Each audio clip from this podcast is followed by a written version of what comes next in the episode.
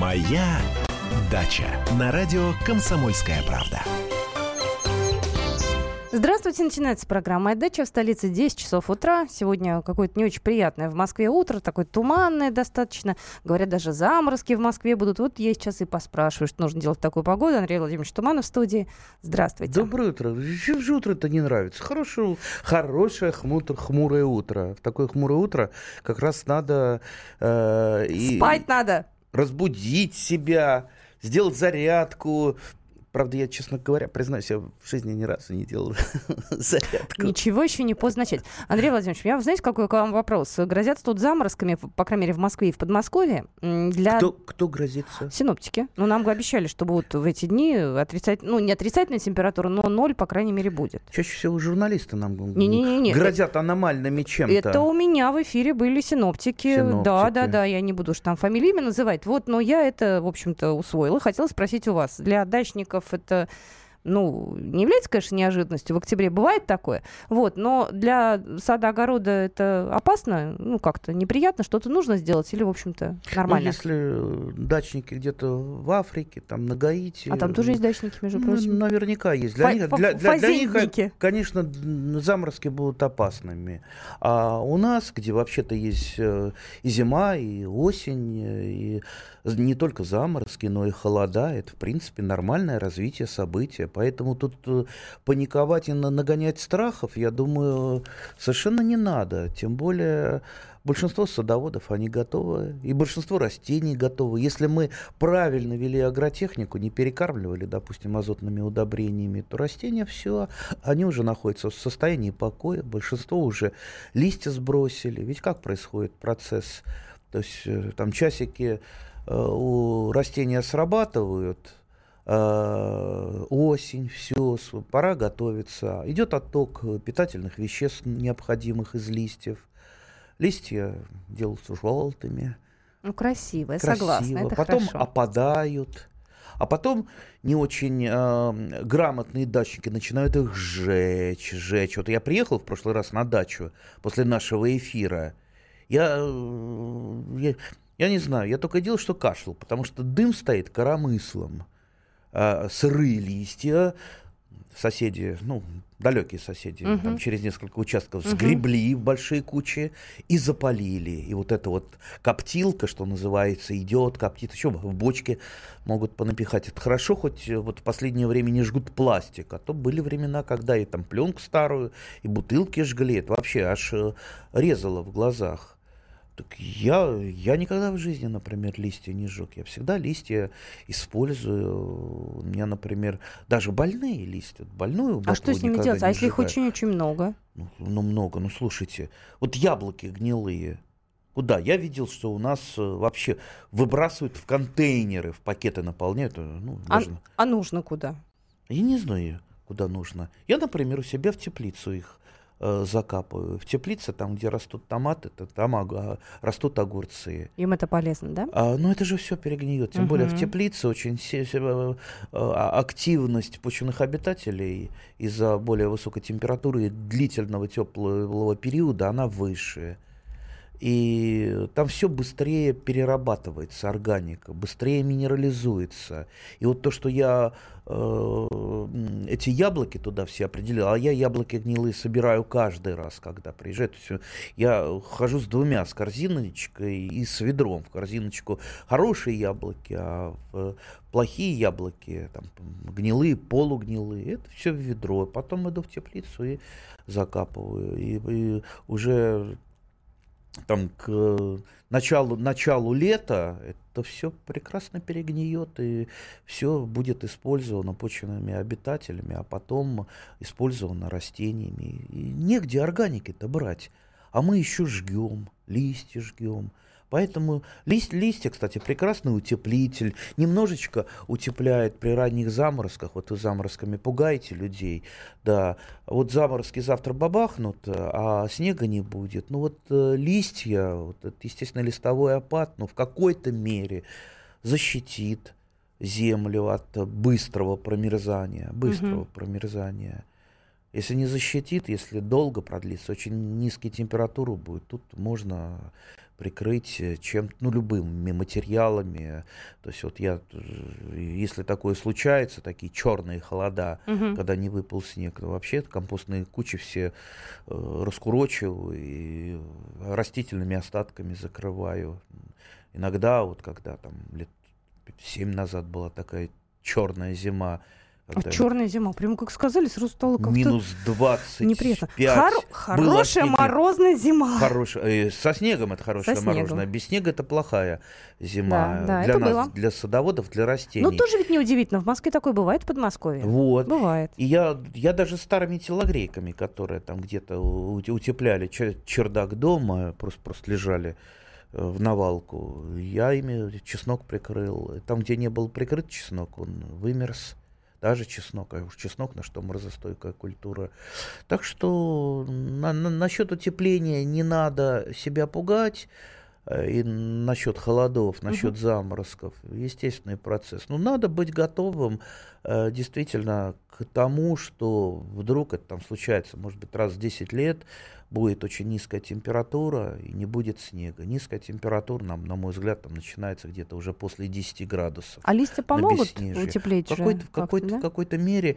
А, ну, а листья, если там у меня много листьев, я, например, там надо что-то прикрыть, какие-то культуры, например, там ту же розу, а, я сверху ящик ставлю. Мы, по-моему, говорили как-то в нашей, ну, можно еще передаче. раз рассказать. Да, нам... ну, Никогда не, не закручиваю, не заматываю, не законопачиваю розы так, чтобы э, они там не сопрели, потому что чаще всего они сопревают, они мерзнут от неправильного укрытия. Просто ящик из, из, из таких, из фанерок ставлю на поверх обрезанной розы, так чтобы там внутри была, там где розовые ветки, э, такая вот воздушная подушка и какая-то хотя бы вентиляция. И если вдруг, вдруг мороз, э, просто листьями забрасываю, а снега нет. Если снег, то, то снегом этот ящик. Прекрасно роза зимует и никогда не выпривают. Совершенно такой простой. Так что листья, они найдут свое применение.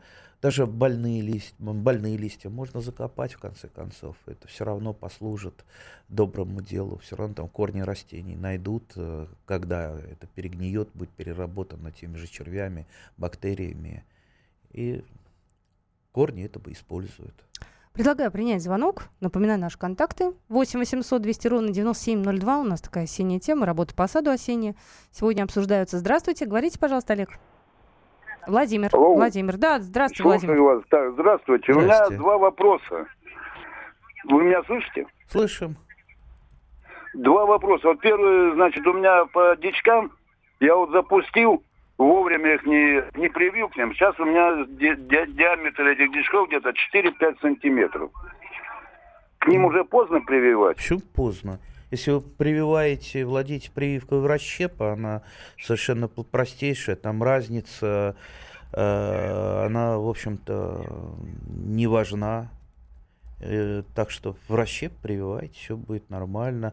Если уж там совсем большая разница, прививка за кору есть. Так что прививать можно любой, любой размер на любой размер. Я даже делал так называемую обратную прививку, когда более толстый черенок прививал на более тонкий подвой э, однолеточку. То есть вот все, все наоборот э, делал. То есть расщеп на, под, на привое, угу. а клинышек на, на, на подвое. Так что, так что все можно сделать. Не, нет проблем.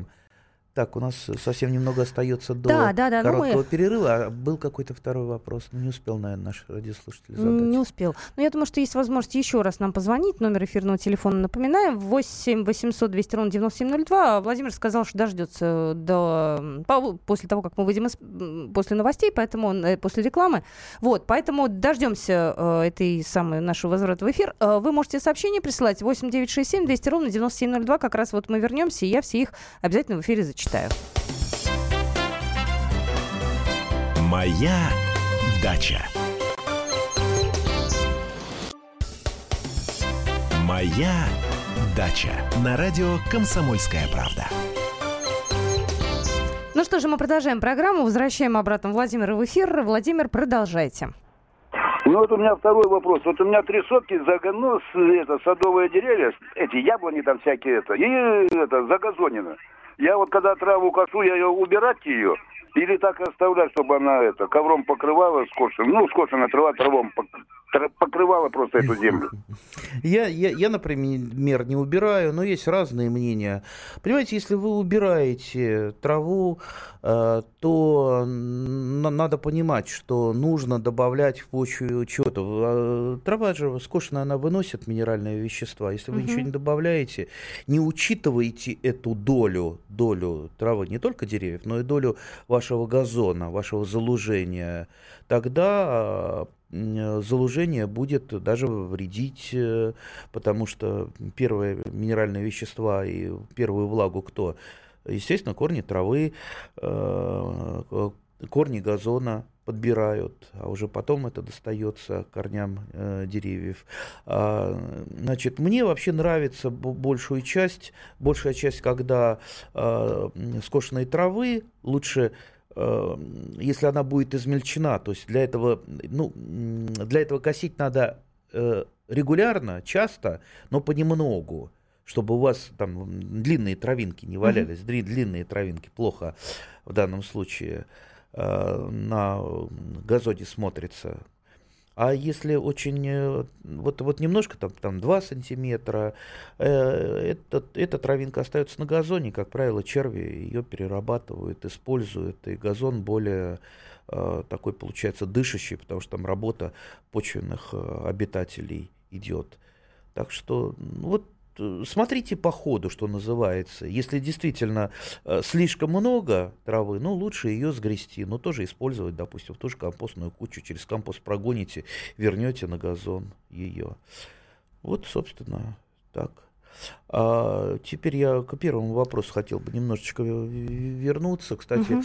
вот еще какая идея, идея мысль.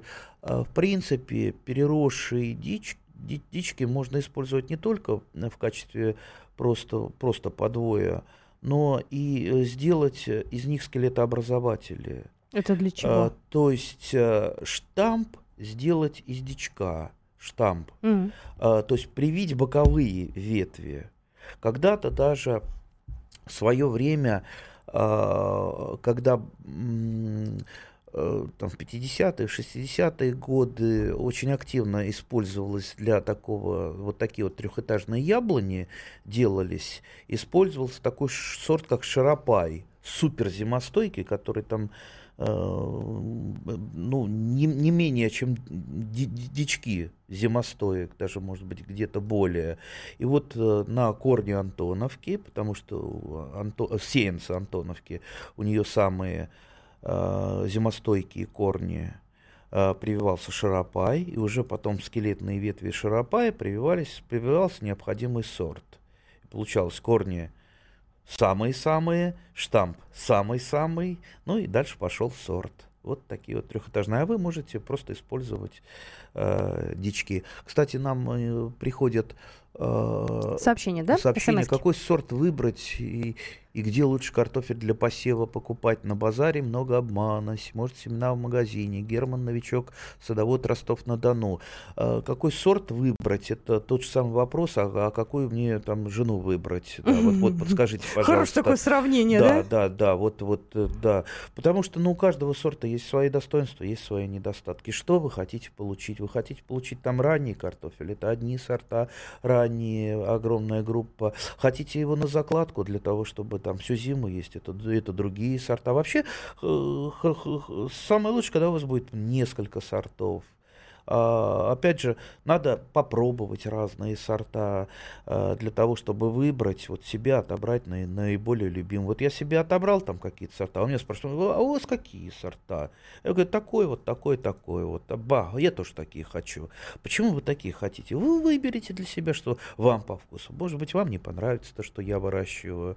А, там, тот же вот я выращиваю, там, сорт голубизна, один из самых мой любимый, но он настолько, он же труден в приготовлении, потому что высококрахмалистый, он, э, его варить трудно, он тут же, чуть-чуть его упустил, он тут же трескается а, э, и разваливается вообще в кашу, в кастрюле, его трудно сварить даже в мундире, зато можно как-то по-другому приготовить. Поэтому выбирайте сорта. А где лучше? Ну, ясно, что не на базаре покупать и не в магазине семенной картофель покупать. Вы покупайте картофель именно для посадки, посевной, семенной картофель. Сейчас они продаются в магазинах, в садовых центрах. Я имею в виду магазины садовые, да, он дороже, чем обычный продовольственный, но э, вы получите э, э, из него гораздо ну, на порядок там высокий урожай, Э, чем если бы вы сажали либо какую-то бессортицу, купленную абы где, либо магазинный продовольственный картофель. Так что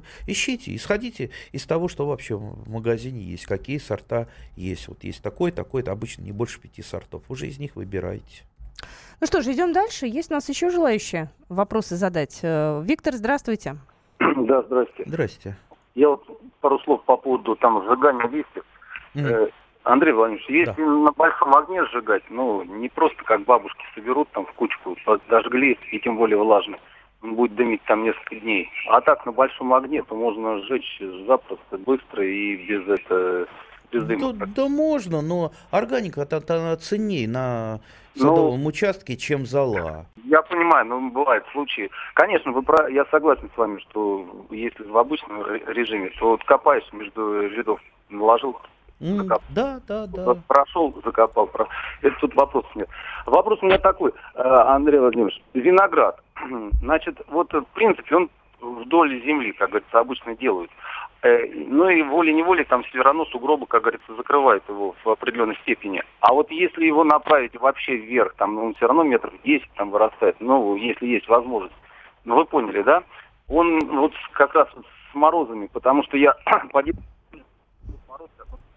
так, так, я Вы куда-то пропали слышим, у нас. Слышим. Алло, алло. Да, ну, да, говорите, да. Да. Сейчас услышим. Да, был мороз там 70-е годы. Ну вот погибли они там у соседей, помню. Так вот, в принципе, если вверх направлять, это сильно будет менять вот морозоустойчивость вот винограда и подобных вещей. Э, что направлять конкретно вверх? Ну, Я не совсем понял. Ствол, ствол дерева, то есть дать ему Лозу. расти, скажем, на второй, на третий этаж, условно говоря. Ну а зачем, э, зачем вот вам выращивать э, с длинными лозами такой виноград? За ним же ужасно трудно ухаживать. Э, трудно его там снимать потом с опоры для того, чтобы он под снегом оказался. Правда, есть сорта винограда, у меня есть вот такие сорта винограда, которые не снимаются с опоры и которые, может быть, не очень высокое качество ягод, но при этом э, я вот сапор не снимаю, он за последние 10 лет не то что ни разу не подмерзал, вообще, вообще не было никаких с ним проблем. Поэтому, ну, в зависимости от того, какой сорт у вас, я вообще не совсем понимаю, понимаю вот, вот, э, что вы хотите э, добиться. Вы хотите, чтобы у вас очень большой куст был, чтобы он э, как-то там стену дома укрывал, там до крыши дорос. Мне кажется, что? это красиво. Нет? Ну, для этого не, не тот виноград используется, используется девичий виноград. Вот он э, любые морозы перенесет, и mm-hmm. тень перенесет, и красивые красные листья. Ягодки, правда, бывают, но несъедобные. Так что каждый, каждый там вид винограда для своего Поэтому нет, вот э, у вас еще там прозвучало, что сильнее растет, если направить. Ну да, естественно, если вы будете его там в горизонт переводить, э, лозы будут чуть медленнее расти, нежели, потому что, конечно, виноград стремится вверх, как и все стремится вверх. Но такой вот, э, так же, как, как вот у яблони, когда там совершенно вот строго у яблони, либо у груши, угу. э, чем более вертикально направлена ветвь, тем она сильнее растет, и она может там отличаться от горизонтальной э, ветви, там ежегодный прирост в несколько раз. То этого вот у винограда нет. Там, в общем-то, все э, лозы, они достаточно сильно э, и мощно растут. Про виноград, про яблоки, про что хотите, задавайте вопрос. Номер эфирного телефона 8 800 200 ровно 9702. Вот тут присылают э, вопрос. Э, мне кажется, есть смысл к нему вернуться после новостей, что из саженцев лучше сажать осенью, а что весной. Ну, это, мне кажется, тема mm-hmm. для такой большой основательной лекции. Моя дача. Моя дача на радио Комсомольская правда. Продолжается программа «Моя дача». Номер телефона 8 800 200 ровно 9702. И вернемся мы, наверное, к вопросу. Или мы его перенесем, Андрей Владимирович, на следующий раз. Что из саженцев лучше сажать осенью, а что весной? Как скажете? Да, в принципе, в принципе можно сажать э, все. И весной, и осенью. А, тут даже не от, не от э, культуры зависит, а, допустим, все-таки от его состоя... от состояния саженца. Вот представьте, вы привезли замученный саженец к себе на дачу, который неизвестно там откуда ехал, сколько ехал, там стоял с открытыми корнями, угу. продавался где-то, вы его купили, там уже начинают э, сморщиваться кора, то есть он теряет влагу, он замученный, он ослабленный, он стресс какой пережил. Его сначала выкапывали, он потерял две трети корней, и потом еще вот так вот с, с, с оголенными корнями мучился. И если вы его посадите, впереди что его ждет? Его ждет еще один стресс. Зима, с холодами, с оттепелями, с осушающими ветрами, с колебаниями температуры. Уже стало да. жалко его. Бедный, бедный саженчик. Угу. Куда, как его лучше сохранить, чтобы этого стресса не было? Его лучше прикопать. Прикапываете, там, копаете где-то ямку, там, где у вас собирается много снега, там, за сараем, корни положили, саженец на землю положили, можно под него что-то там подложить, еловые веточки, чтобы он там на сырой земле не лежал. А, все снегом засыпет, ему будет так там хорошо под снегом. Температура одинаковая, никакого ветра, замечательно. Морозов ни, никаких. В снегу он прекрасно перезимует. Как только снег растает весной, вы его поднимете, и вы его посадите на постоянное место все нормально, вы избежали одного стрессового фактора. А если ну, нормальный саженец, вовремя вы привезли его на свою дачу, да чего же, можно посадить и яблоню посадить осенью, да так, чтобы ну, какой-то вот период еще был для того, чтобы оно успело подготовиться к зиме, а не так, сегодня сажаете, завтра уже все замерзает. Угу ну хотя бы, чтобы там, там три недели, месяц оно до заморозков поросло. Так что вот смотрите, вот тут много факторов, и чаще всего это не сама культура а, определяет. А, опять же, опять же, как э, я, я уже говорил, ну, ну да, вот весна это время, ну получше, когда я считаю, что лучше сажать весной, но тот самый период посадки весной он очень короткий. Вроде бы недавно почва раз только, только оттаяла, можно э, там э, саженец сажать, а уже бас, уже там почки пошли, листья распускаются. То есть ну, буквально какая-то там неделя. Осенью этот период он более дли, длительный. Можно там подумать, походить вокруг э, места, где там будет сажаться, э, порешать, что, чем наполнить яму. Поэтому э, это фактически там больше месяца у вас для посадки. Так что выбирайте, попытайтесь определить вот за, против, минусы, плюсы. Как я всегда говорю, нет у нас в любительском садоводстве истины в последней инстанции нету. Всегда, во всяком способе, как бы об этом способе не спорили противники э, там, того или иного и поклонники того или иного, у, у каждого способа есть свои плюсы и свои минусы. Также у весны и у осени, у весенней посадки и у осенней. Есть свои плюсы, свои минусы. Ну, я предлагаю к звонкам перейти. Да, здравствуйте. Да, вот... Сергей, говорите, ага. пожалуйста. Ага, здравствуйте. Здравствуйте. Я хотел бы у вас про облепиху спросить. Давайте. Вот снежная ягода, но дерево очень колючее. Можно ли его формировать вроде пониже или хотя бы кустом каким-то образом? И если можно, это когда ведется обрезка облепихи? Спасибо вам большое. Да как угодно облепиху можете сформировать.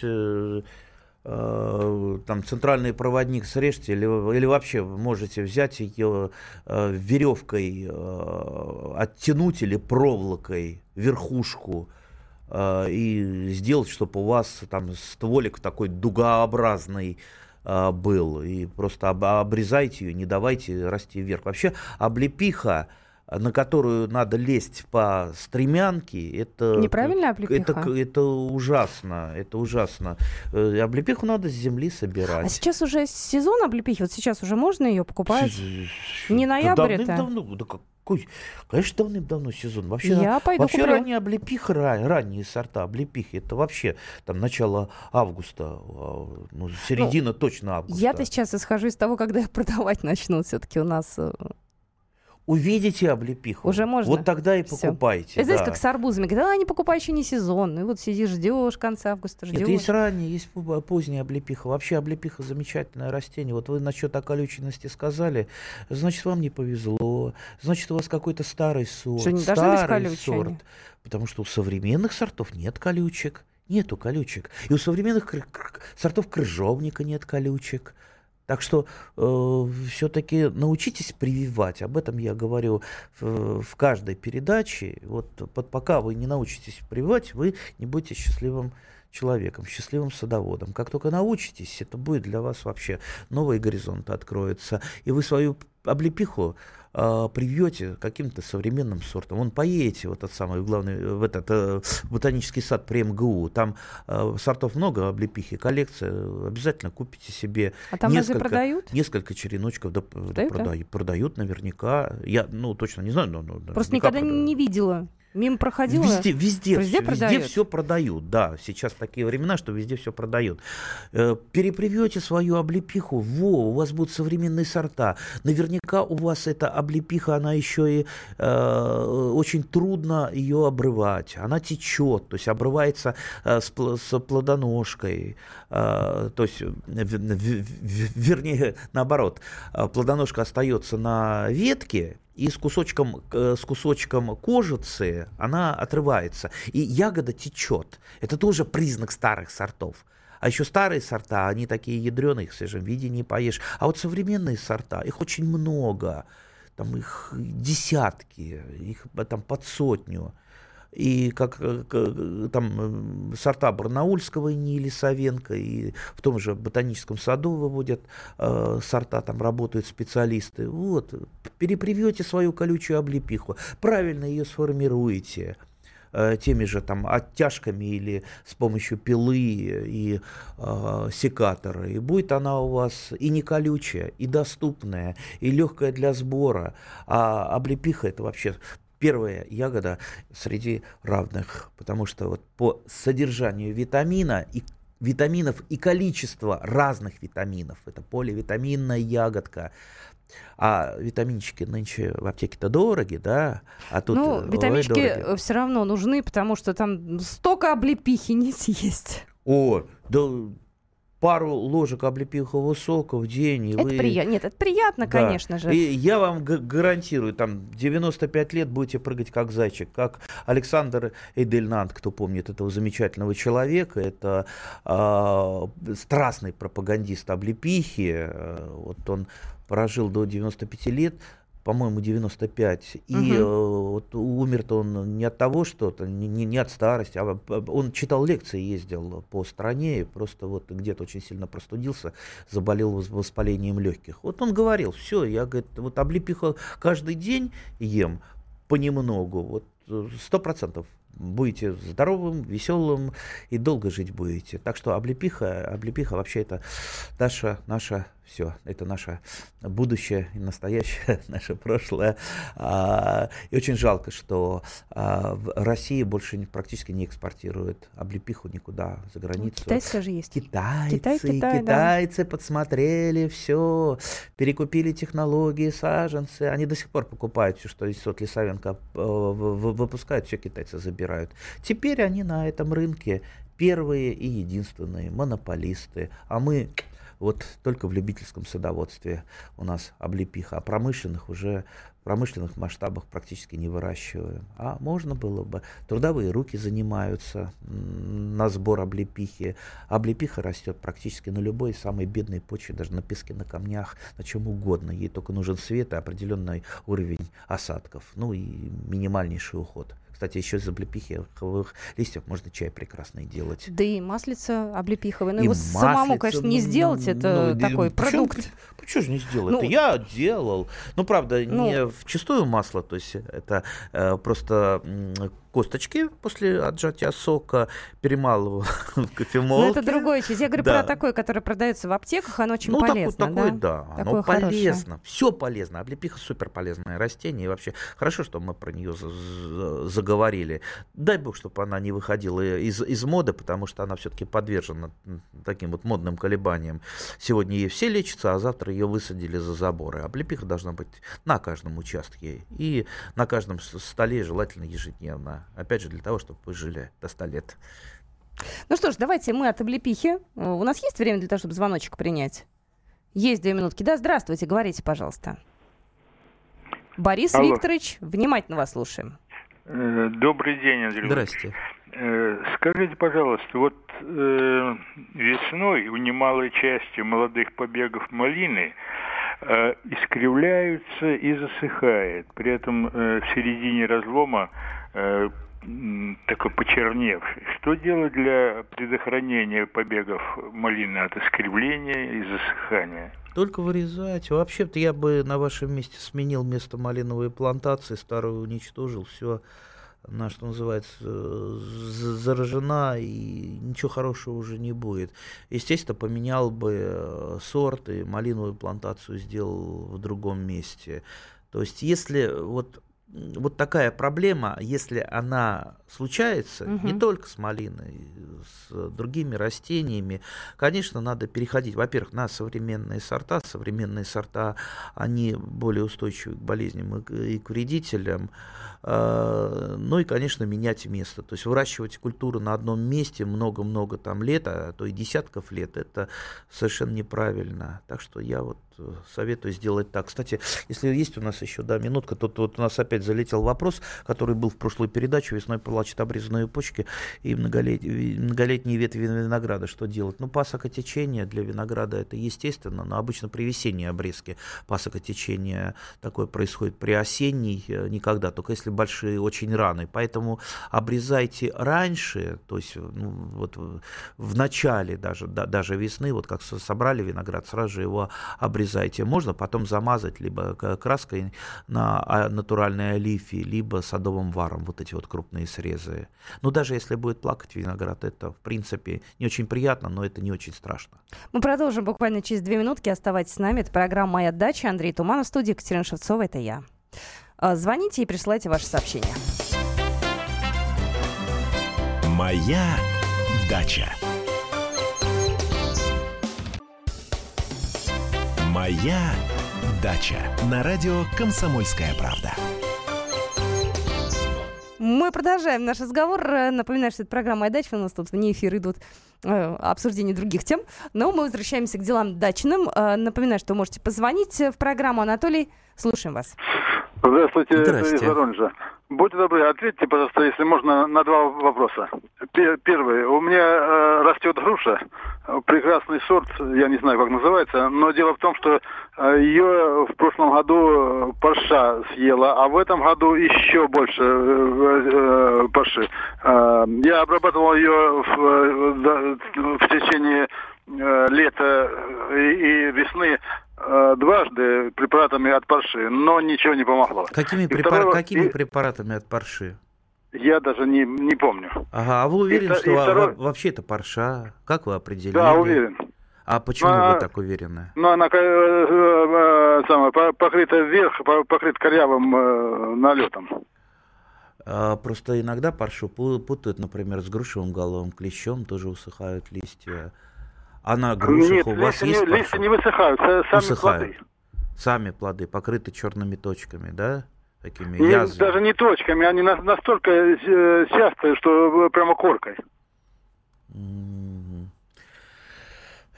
Ну, опять же, вы не совсем меня убедили, что это парша. Груша вообще болеет многими болезнями. Одно я могу вам гарантированно сказать, что это какой-то старый-старый сорт э, типа лесной красавицы, э, который пора, пора давно отправить на свалку истории. Отправить на свалку истории этот сорт можно двумя способами. Срубить топором посадить нормальную грушу, которых, э, которые вот, большинство современных сортов, да практически все современные сорта устойчивы к парше на, на 100%.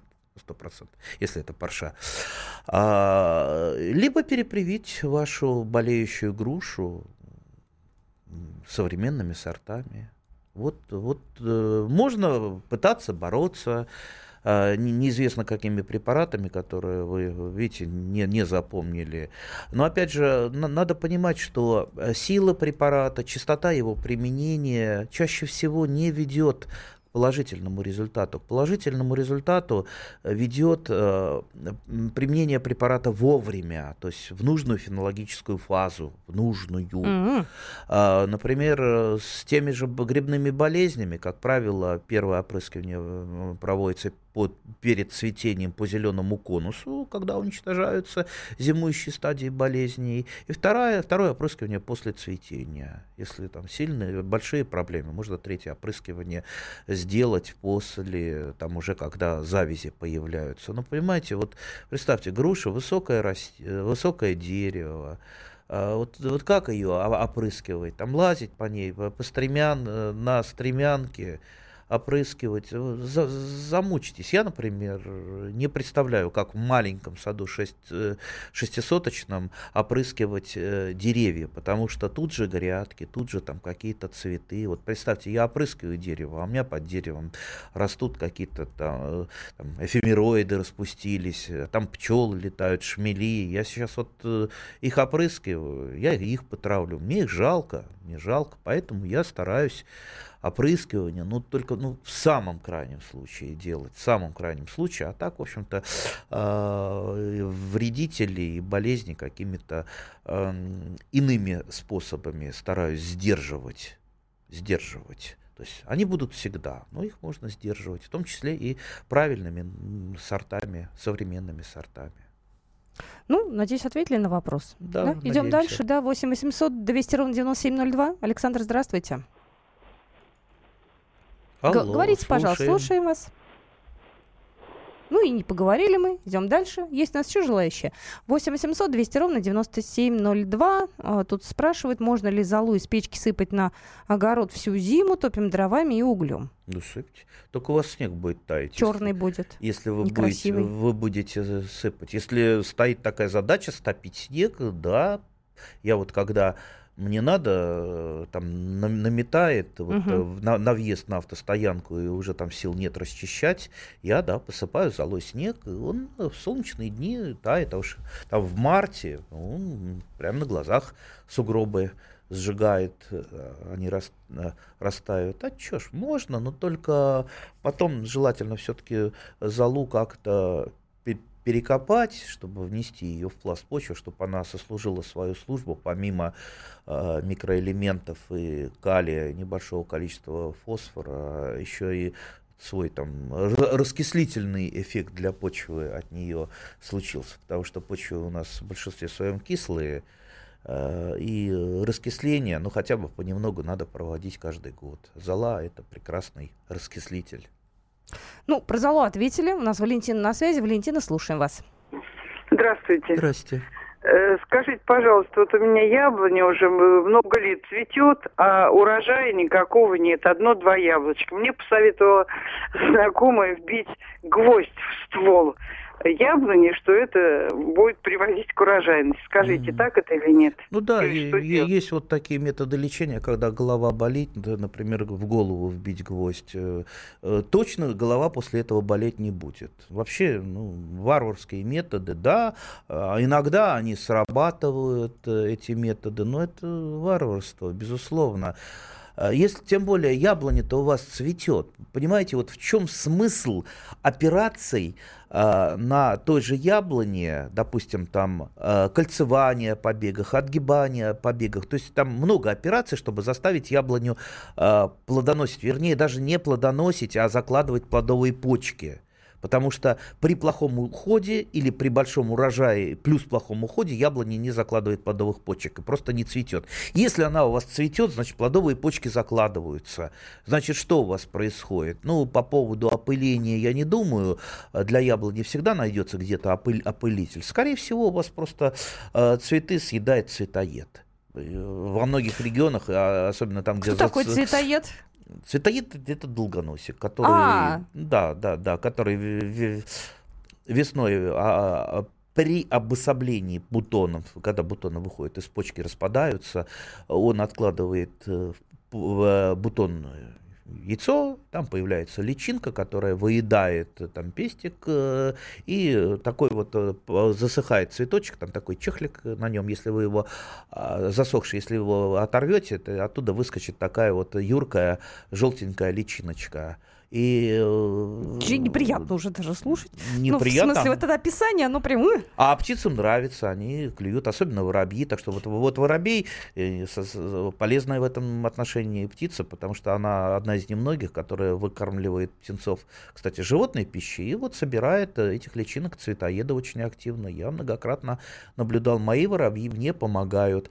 Э, то есть э, цветоед паразит чаще всего там, где с ним не борются, он э, в конце концов 100% начинает поражать цветов, или 99, и вот нет урожая. Яблони цветут, урожая нет. Скорее всего, это он виноват. Так что начинайте, э, определите сначала, э, ли, ли, ли, ли это, посмотрите в интернете, что это такое, там, как выглядят цветочки, там, пораженные цветоедом, сравните со своими, Вообще у хорошего садовода у него луп всегда в кармане лежит, он все ходит э, и смотрит э, там, где не может разглядеть невооруженный взгляд, там, через лупу посмотрел это, посмотрел, посмотрел то. То есть вот э, опытный и удачливый садовод это очень хороший наблюдатель, который следит за всем, наблюдает за всем, сравнивает это, сравнивает там свои действия, э, что после этого там произошло, э, как от, отзывается дерево. И вот тогда вы научитесь дружиться, дружить с растениями и получать, естественно, от них максимальный урожай. Дружить с растениями еще можно через нашу программу. Программа «Моя дача» выходит каждый э, день, э, в выходные, в субботу, в частности, с 10 до 11 в прямом эфире. Андрею Туману большое спасибо. «Моя дача».